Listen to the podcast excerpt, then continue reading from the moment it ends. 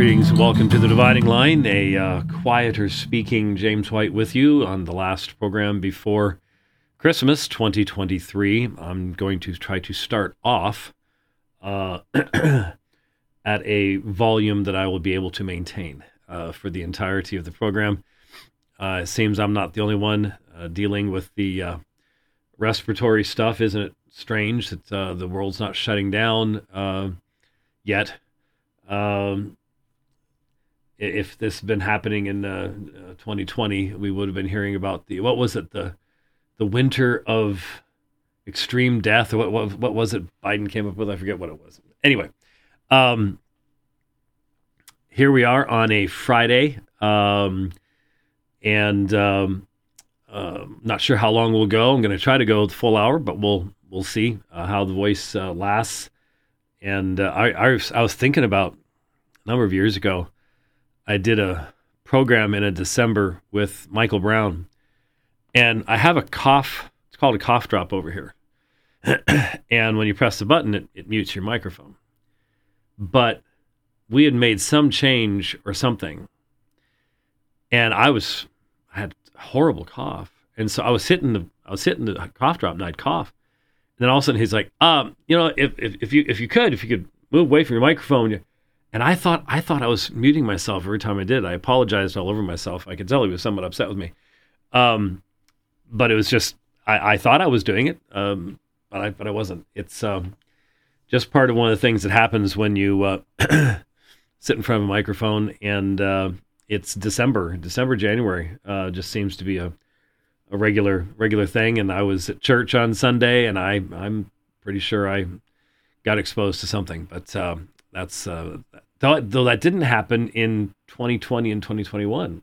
It's really weird, strange. Makes you wonder about contrails and stuff like that. By the way, Rich, the um, the Rich Cam mount is holding on by only one of the little round thingies on the window. So I took the camera off because that didn't that didn't look safe. Um, if the other one goes, then it all falls down, and we don't want that happening. So, uh, thought I'd let you know that. he knows what I'm talking about. it is um, it is uh, the 22nd of December, which sadly means that starting tomorrow, the days will start getting longer. Thankfully, very slowly. Um, I know for many of you, this is a, a happy day. For those of us in Phoenix, Arizona, it is a dark day. It does happen to be a dark day today. In fact, we got a real good amount of rain this morning, and we're supposed to get more through tomorrow. Um, but yeah, no, we're in, in Phoenicians are not big on the days getting longer thing because it's gonna come again. It's it's coming back. It's how it is. Anyway, uh, the twenty second of December. I realize that there are a small number of you out there who um, read a lot of Puritans, and so you're not doing anything come Monday. And uh, I don't know if you're just plugging your ears, going la la la la la when anybody else talks about um, the the Christmas uh, celebration. Uh, I've seen, I've had a, a little, a, a, few back and forths, not a whole lot this year, uh, with folks on this particular subject, and um, I, you know, obviously I have serious um, issues uh, if if we were if if we were trying to say that uh, you must celebrate the birth of Christ, okay, no no no question about that. You cannot bind that on someone's conscience. Fine.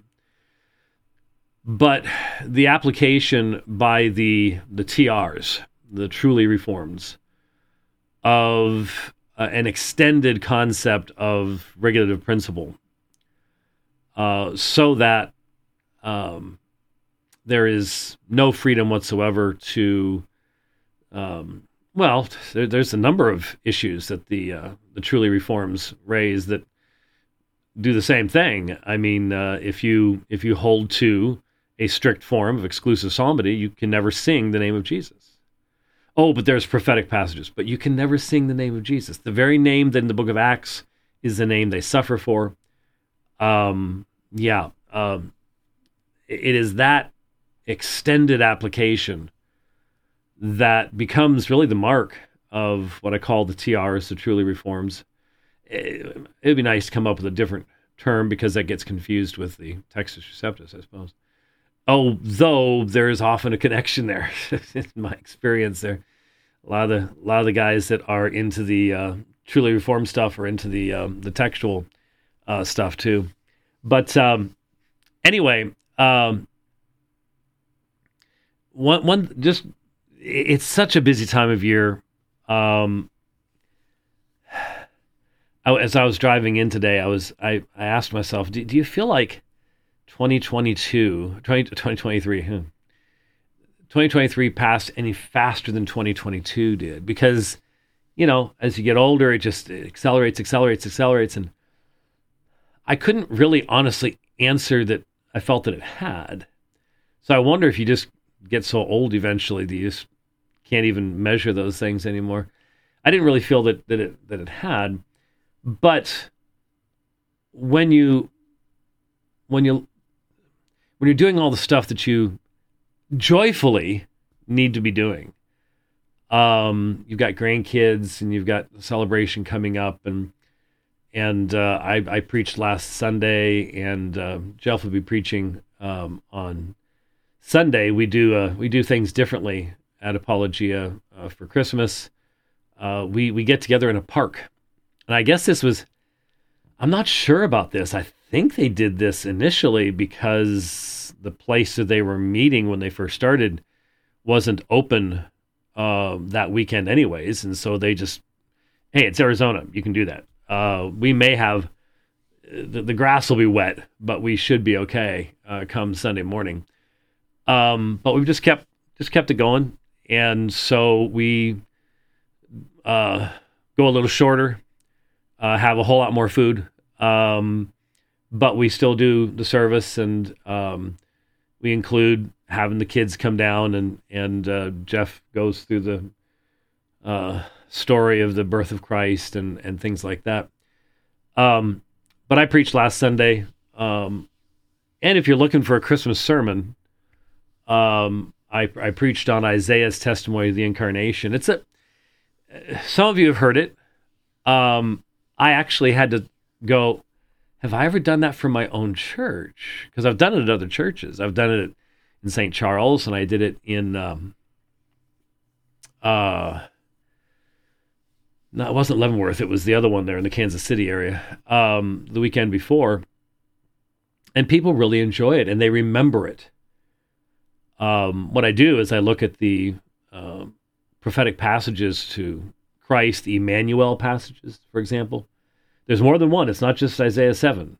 There are a number of Emmanuel passages between Isaiah 6 and Isaiah 11 that very clearly were part of the uh, teaching that Jesus gave to the apostles after his resurrection because they, they pop up all over the place in the New Testament. They're very frequently cited and so I, I put the Isaiah 9 passage, which is my favorite Advent passage, um, in the context of those other passages. And uh, people, it, it seems to stick. People seem to remember it when you look at it in that way, I guess. Um, and so I did that last Sunday at Apologia. If you want to look that up on YouTube, uh, it might be of some um, use and uh, encouragement to you. But you know, when I when I think about those prophetic texts, I think about Isaiah seven, and as an apologist, yeah, you're you're automatically thinking about all the objections and how you're going to handle the objections. And even to be honest with you, as an apologist, I am thinking about how to present the material so as to answer the objection without necessarily sidetracking everybody and getting into that particular discussion. Um, that's just something I've I've developed over the years, and it it wasn't really purposeful. It's just sort of how it is. Um, and so you you think of the Isaiah seven passage and Alma and Bethula and original terms and Parthenos and the Greek Septuagint and man, I'm I'm really thankful that the first person the first person who ever told me about that stuff. And I'm not sure, now that I think on it, whether I first heard it in a sermon or in just this discussion, but my dad. Um, emphasizing, and I'm sure he probably got it from uh, Kenneth Wuest, but that um, Luke, being a physician, certainly would have known what Parthenos meant in a very specific way. Uh, and this was in reference to defending the um, virgin birth, which I haven't heard a lot about it this year, but always this time of year, somebody is attacking that and mocking it and doing stuff like that. But the same thing with Isaiah 9. And I should have grabbed it. I don't have it here, but I remember back when we were at this, um, we were at the offices on 16th Street. Uh, this is back in the uber poor days of uh, the beginning years of Alpha Omega Ministries. Um, I remember, I, I think we scheduled sort of a Advent study or something like that, and and I had most of the lights off. I had some candles going, and probably had a few Christmas lights up, and I was preparing for that um, that presentation, and I was reading from well, it had to have been in seminary because, um, well, I'm not sure. Anyways, reading from Keil Delitzsch's commentary on the Old Testament, and I was reading what they said about Isaiah nine, and and I, I had to smile a little bit because basically what they said, I could probably pull it up. I have it in Accordance, but um, ba- basically, you know, being the scholars and having the German rationalistic background uh, in, in, behind them, um, they sort of had to just go. And as as hard as it is to believe, it, it's it's difficult not to see um, that there's much more to this text than than we frequently want to allow to be there.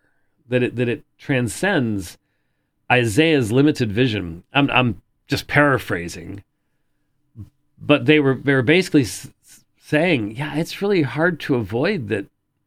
This really is talking about um, God with us, something far more than than you would expect within the limited um, context of redacted, edited documents, which is you know how people how most Old Testament studies are done these days, uh, thanks to the Germans primarily. Um, and and just sort of chuckling because it, it truly is the reality that most people what we believe about Christmas, what we believe about the incarnation, did come in the vast majority of it from tradition, uh, songs, um, stories. It, we didn't we didn't spend a lot of time uh, in prophetic passages, uh, contemplating Micah five and and uh, thou Bethlehem Ephrathah, thou be little amongst the thousands of Judah, yet out of you shall he come forth to me, whose goings forth have been from of old, even from everlasting. And uh, it, it, it's not like we were spending the time. And I, I do want to mention this. I, I did see a good post uh, that was useful uh, that, that made a pretty decent argument that the manger idea that we have, um, which has been built up into a lot of stuff over there over the centuries, is probably missing the point of what actually happens in that story because Joseph has gone to Bethlehem, and that would mean he has relatives there. And even if he didn't, you know, have their email address or, you know, phone number, um, all he'd have to say is, I'm Joseph, son of da da da, son of da da da da. And he's going to run into relatives. And in that context and in that society, uh, they would have been taken into a home. And so, what is when it says there's no place in the inn? Um, okay, but that doesn't mean there wouldn't have been a place in a home. But where would you go in a home? Because um, it is fascinating that the homes of that day um, were not like what we have today, obviously. Um, and many of them at that time period had their at least a limited number of animals that would be in a particular part of the home inside. Um, and there would be a manger and there would be water um, and and things like that. And in all probability, what really happened there is they're taken into a a relative's home that's already jam packed, and so the only place to place them is in that part of the, the house. And they use that manger and and things like that um, for the the place of the birth. So that that I think there's pretty good evidence. Uh, you know, that's looking at the background and, and the society and going, yeah, yeah, that that probably probably a good way of reading that. But um, the the prophetic testimony to what takes place. Now, I I understand how people living that time period would have struggled to differentiate the first and second comings of Christ and um and things like that. We we're so blessed to have the entire New Testament testimony right there. We have that light to guide us to see fulfillment and stuff like that. I, I anybody who goes, oh, I would have, I would have figured that one out. I, am just like, yeah, right, sure.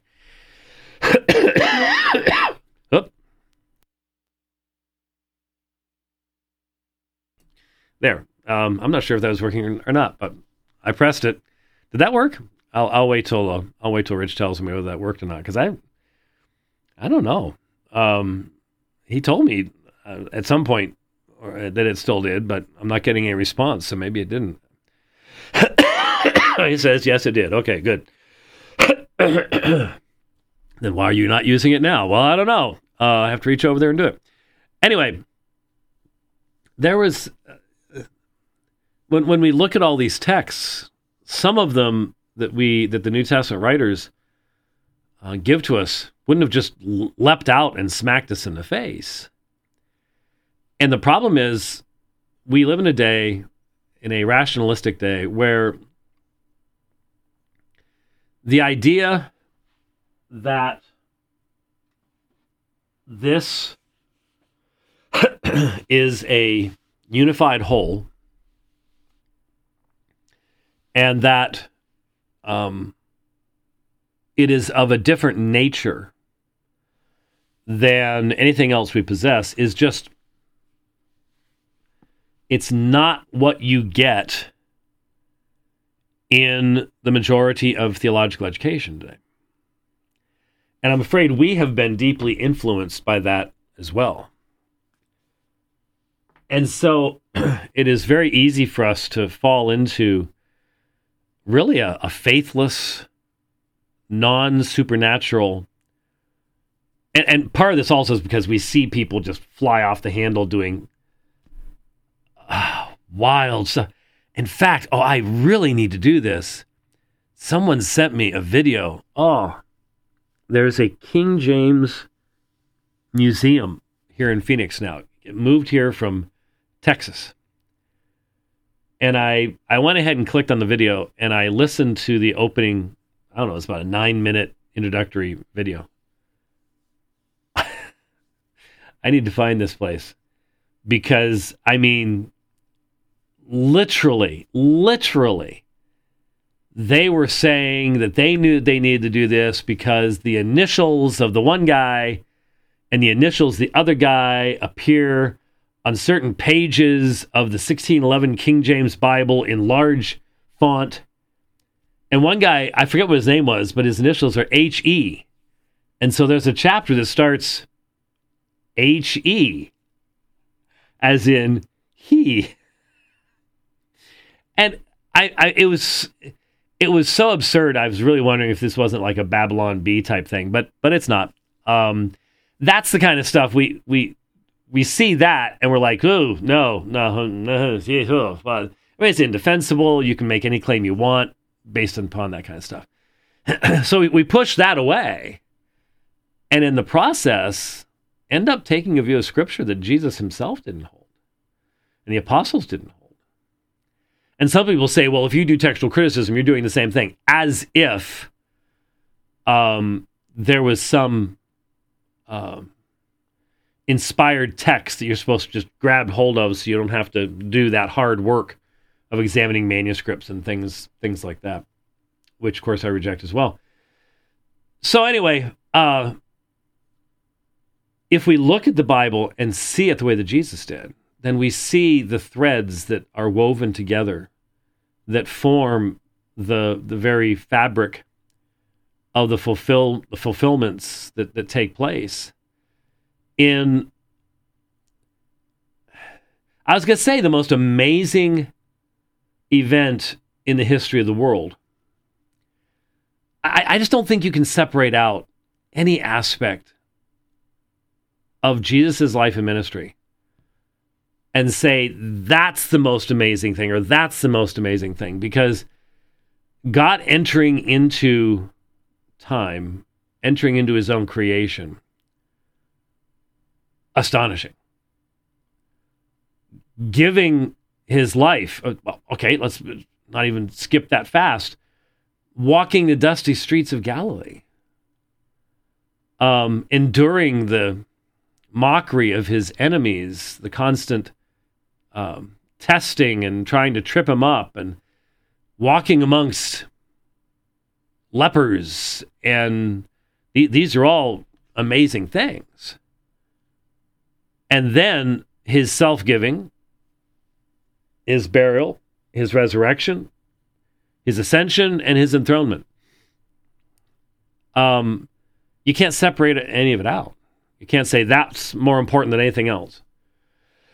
and so, but you, you still need to realize that what we are asking, what we are being asked to believe, and what we're asking other people to believe is astonishing. It truly, truly is astonishing. And there's nothing else like it. All this zeitgeist movie idiocy and everything else that th- runs around out there saying, oh, there's parallels to everything. It's just a bunch of baloney. It really is. Um, it, it's it's sad, but um, there's nothing else like it. The one creator God of the entire universe enters into his own creation here. Um, it takes the work of the Spirit to believe that. really does. It uh, it takes the work of the Spirit to believe that. Um, I want to, in uh, the time we have today, after that brief uh, Advent thought,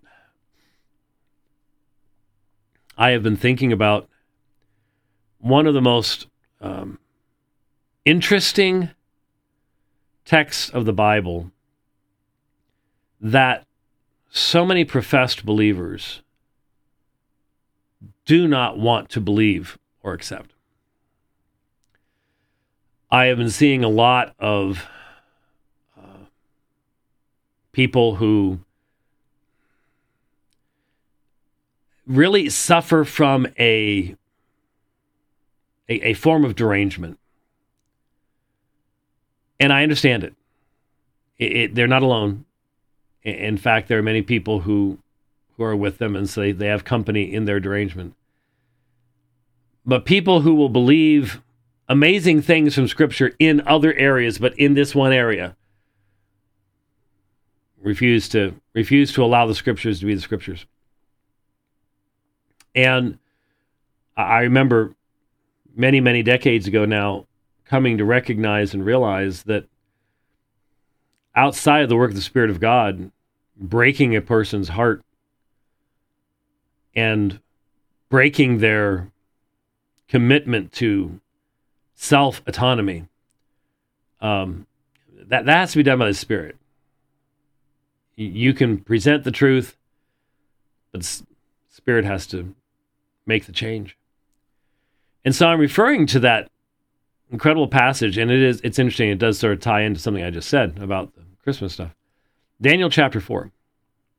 Now, Daniel is a book that is disrespected in a great deal of Old Testament scholarship, despite Jesus' high view of it and his utilization of it. It is um, it is disrespected for the very same reason that so much of modern day scholarship will question the uh, genuine nature of the pastoral epistles, for example. So much of modern scholarship doesn't believe Paul wrote First Timothy and Titus. And when you ask why that is, the answer is that um, it reflects, in their theoretical opinion, a later uh, form of the church that could not have could not have existed from the beginning. Because as we all know got to be careful with that line. As we all know um the, the the form of the church evolved over time. There was no it's not that there's a divine plan for the church that the apostles agreed upon and instituted in the churches that they found. No, no, no, no, no. This is this has to be all organic and evolutionary and stuff like that. And so what what you see, I'm see I'm talking too loud again. Uh, what you see in First, Second Timothy, and Titus is is a later period, and so it couldn't have been written by Paul. And besides that, Paul uses different different terminology there. Of course, he's writing personal letters, and we all use different terminology when writing personal letters to people. But um, maybe a better example would be the would be the um, assertion on the part of the again large majority of what's called Old Testament scholarship that Isaiah's prophecy ends with chapter 39 and beginning in chapter 40, you have Deutero Isaiah. And what's the primary reason for that? Prophecy. Um, just as Daniel has prophecy concerning future uh, events that can be clearly tied to Greece and Rome and things like that, um, Isaiah names Cyrus by name. So clearly had to have been written after Cyrus because there can't be any such thing as prophecy.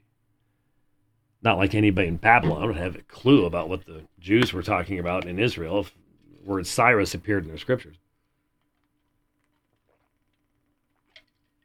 So, but the naturalistic bias of scholarship says, well, that, that obviously has to come later.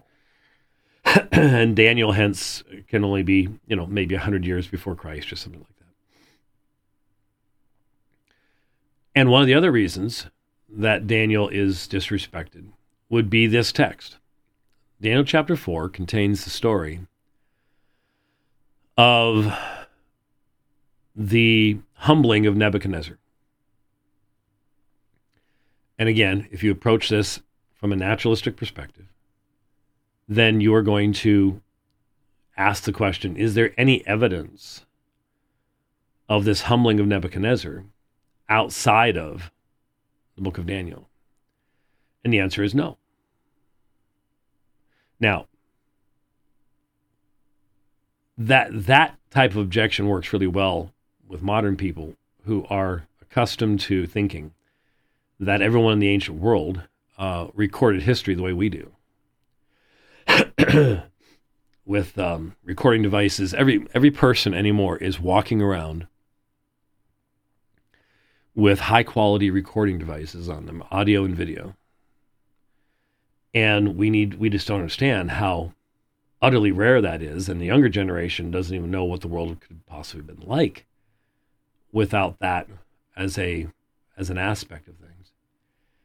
And so uh, the vast majority of ancient history was not recorded by eyewitnesses, did not have video or audio recordings or anything like that. and so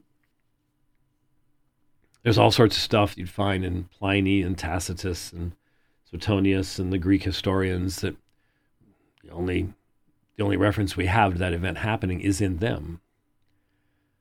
Um, and the same thing with the Bible. And then what happens is, you know, more archaeology takes place, and oh, hey, look, this is this is this must be what that person was talking about, and it ends up getting verified. Anyway, um, so there is no external evidence of Nebuchadnezzar's humbling. And for a lot of people, that's enough to cause them to be troubled because the way it's presented is they're assuming that there should be, when in reality, if they understand history, they, they should assume that there isn't and there wouldn't be. And that it would be shocking if there was for two reasons.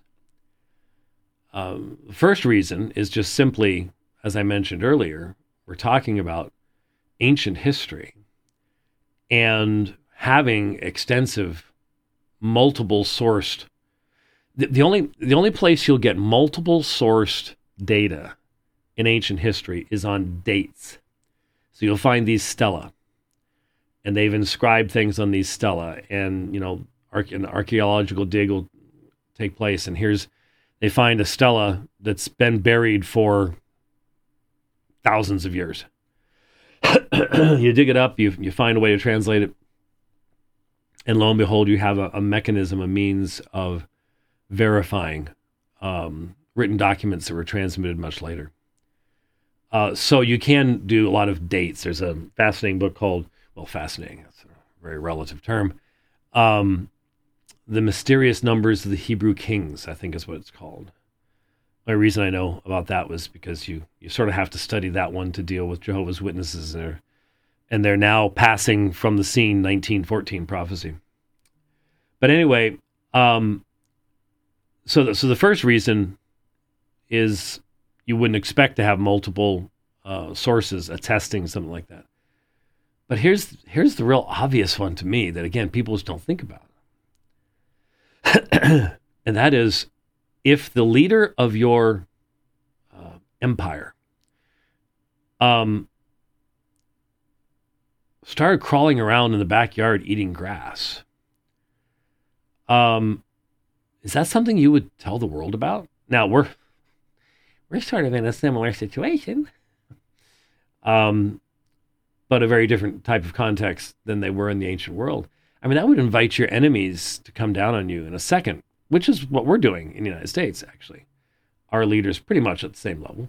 Um, and, but in, in the ancient world, that was the clearest sign of, of weakness.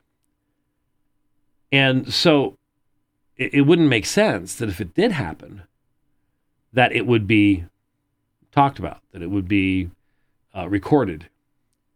Um, because of the devastation it could possibly cause to the Babylonian, Babylonian Empire at that time. So, when you hear arguments like that, you need you need to get enough background to go. That's not really a, a strong argument. But beyond that, um, if Nebuchadnezzar ends up, see, we can't tell from this text if Nebuchadnezzar ends up as a worshiper of the one true God. Let's read it so we know what we're talking about. I'm, I guess I'm assuming everyone's knows what I'm referring to.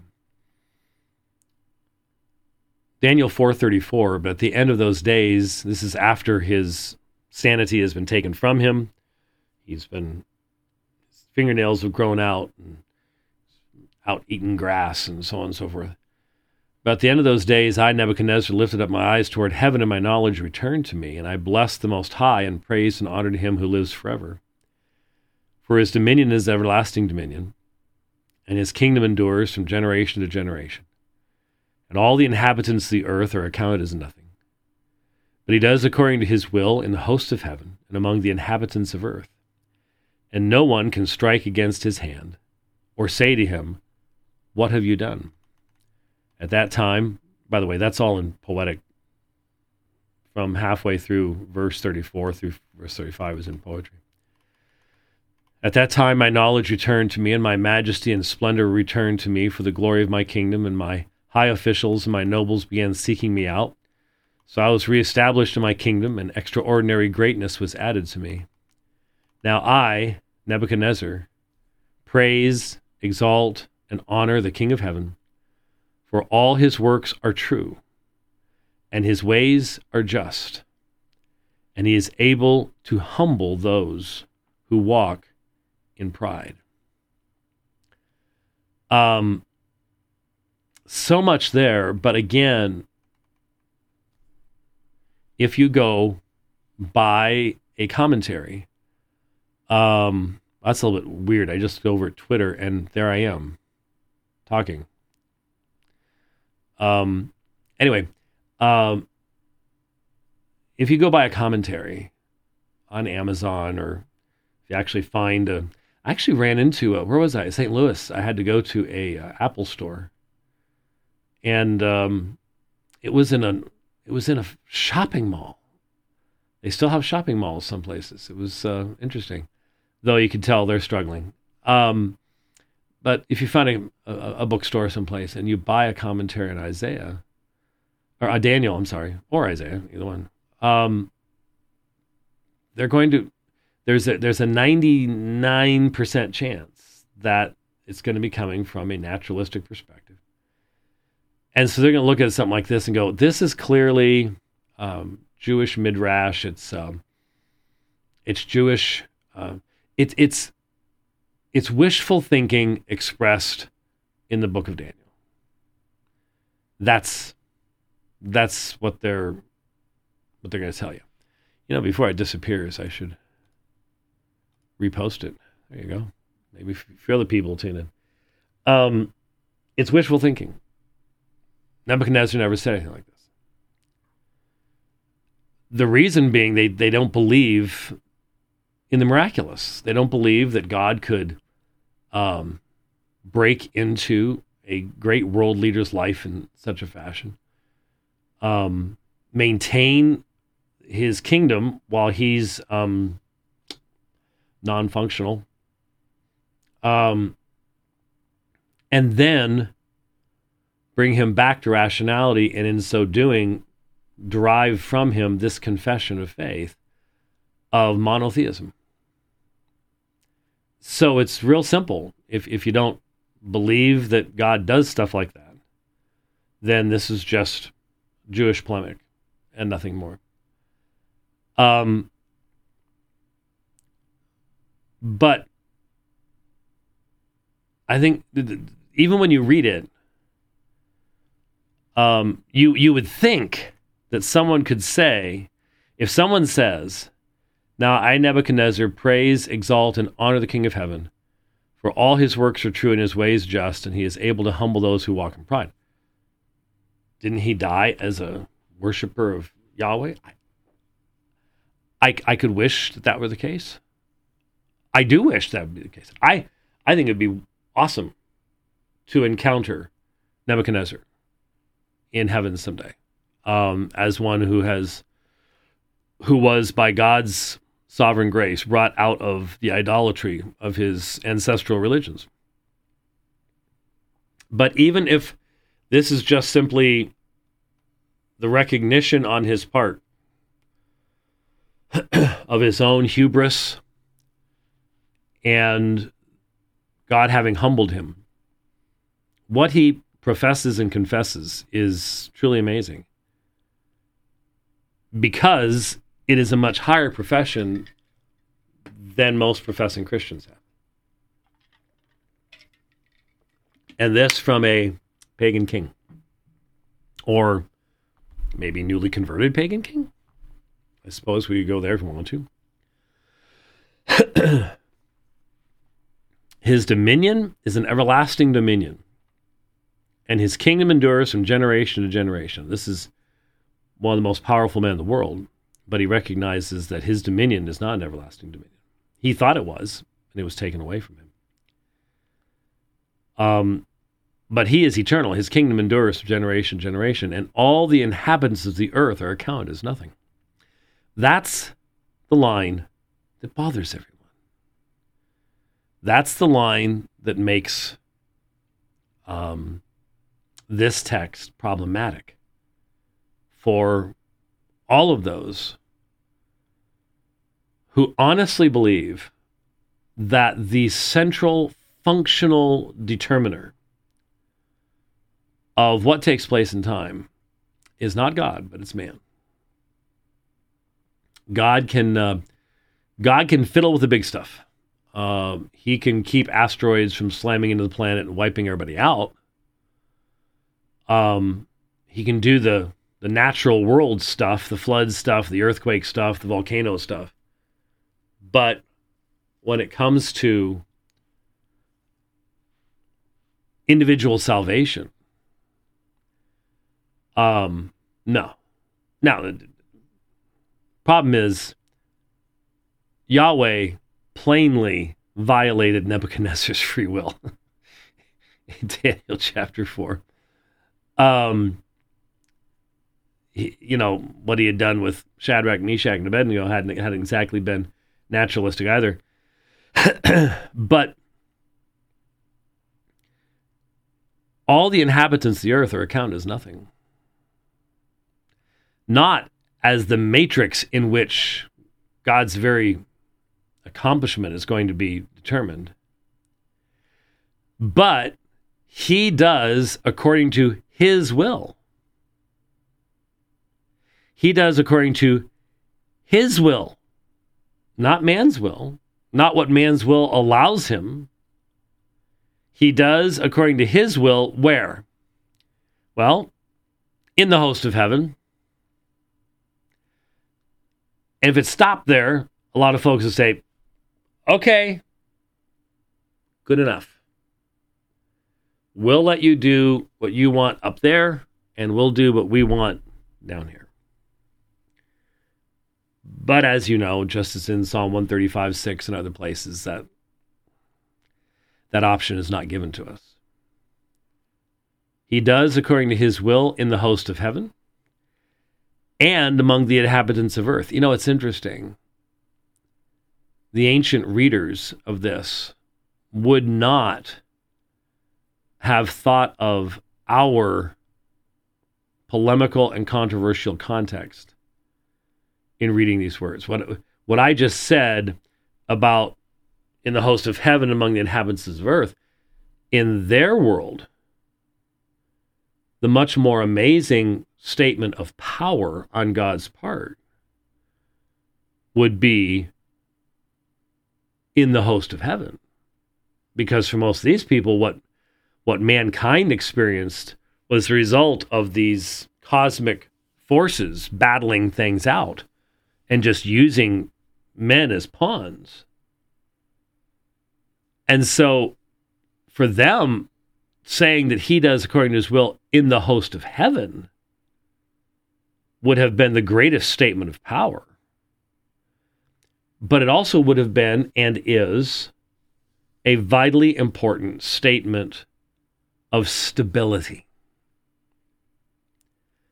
And and we we we struggle here because ancient cosmology, ancient religions, I know that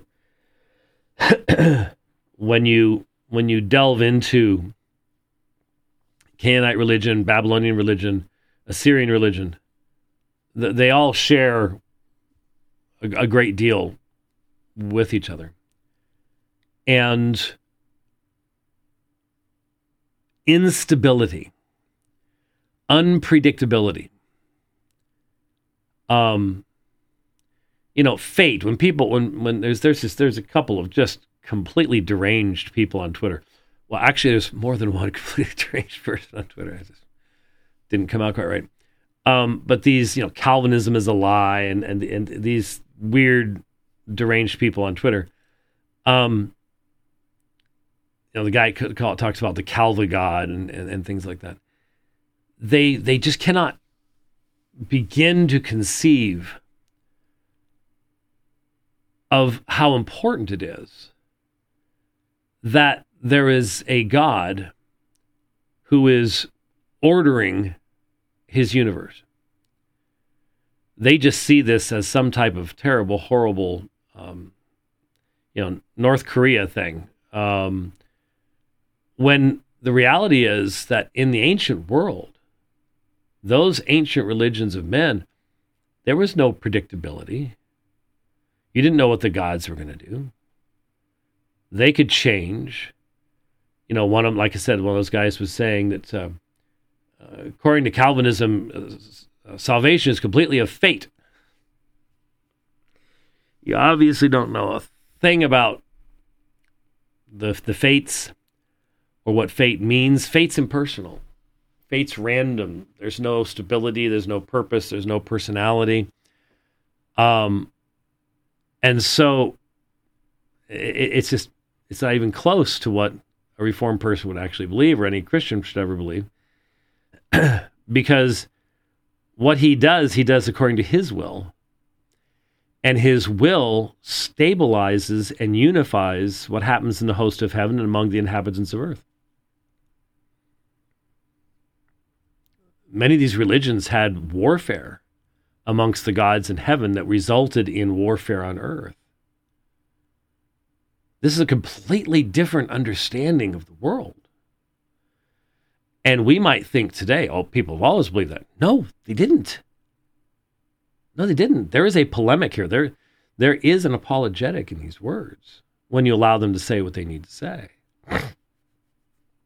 He does according to his will in the host of heaven and among the inhabitants of earth. Not just with one or two, not just with the big boys like Nebuchadnezzar. There was a lot that had to happen to put Nebuchadnezzar where he was, to keep him in power during his period of insanity, to restore his glory and dominion to him. A lot of lesser people had to be a part of this decree of God. So it then says, and no one can strike against his hand or say to him, What have you done? And yet, this is the essence of human based religion is to strike against his hand. Say to him, What have you done? Um, a lot of you know that um, back in uh, September, we adopted a little kitten that was found at my son's work. We've named him Deanie and he's growing and growing, and and he's he's a happy happy happy cat. And uh, then we then we adopted a uh, little tortie female. She has tortitude too, um, from PetSmart, and she loves me, and she's starting to love my wife too, which is really nice. And she's just a sweet little thing, but boy, she's in charge. But she doesn't jump up on my computer. she came close earlier today, but she didn't get up there. But Deanie does, and I have to. I have to. I'm constantly having to put the lid down, and it goes to the two monitors, and I can still function that way because he simply has to um, get on that computer, and I'll be sitting there and I'll be trying to type, and he'll start reaching over for that keyboard, and I've got to. I've got. I got to move him out of the way uh, he's already done some really interesting things. He's shut the system down. He's done all sorts of. Man, it's amazing what a cat can do. but I'm having to, and I can. I'm I'm a lot bigger than him, so I can I can strike against his paw. I can move him out of the way fairly easily. No one can do that with God. No one can strike against his hand. No one can say, "No, you're not going to do that to me. No, you're not going to put me in that situation." It's not possible. No one can say to him, what have you done? Though we do say, What have you done? over and over and over again, but to no avail. And when his knowledge is returned to him, now I, Nebuchadnezzar, praise, exalt, and honor the King of heaven. That's when you have true knowledge from on high, when you are functioning as the creature of God you have been made to function as. You're going to praise and exalt and honor the King of Heaven. And he does. And he comes to understand for all his works are true and his ways just. now, Nebuchadnezzar does not have knowledge of all of his ways and all of his works. But he knows that the King of heaven must act in such a way, not to some external standard, but consistently with himself. All his works are true, his ways just, and he is able to humble those who walk in pride. And I just, it, it constantly amazes me that professing believers will not listen to these words. They will not hear what these words are saying. They rebel against these words. So,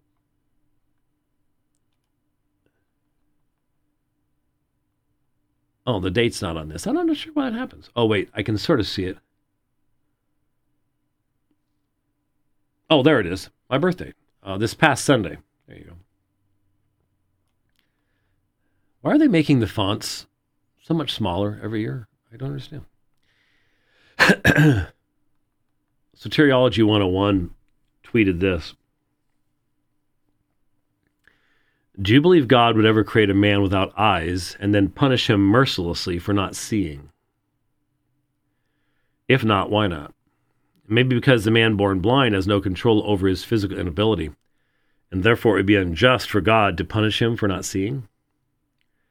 How is the supposed innate moral inability on Calvinism meaningfully different, given the fallen man has no more or less control over his condition than does the man born without eyes? They are equally incapable, but just for different reasons. What makes one acceptable in your mind and the other not? Someone texted me yesterday. I won't mention you right now, um, though I'm sure you wouldn't care if I did. Um, and let me know that Leighton was live uh, talking about logical coherence and um, I guess evidently touting his own scholarship in the field. and then he said, Oh, like clockwork, here comes original sin. And it's real obvious that um, Leighton is not orthodox on that subject um, as to what it means or where it comes from.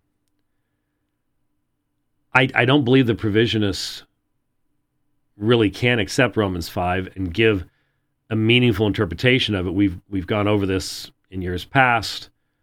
Um, fellow from New Orleans, his name's escaping me at the moment, had I don't know, put out a was it a full book?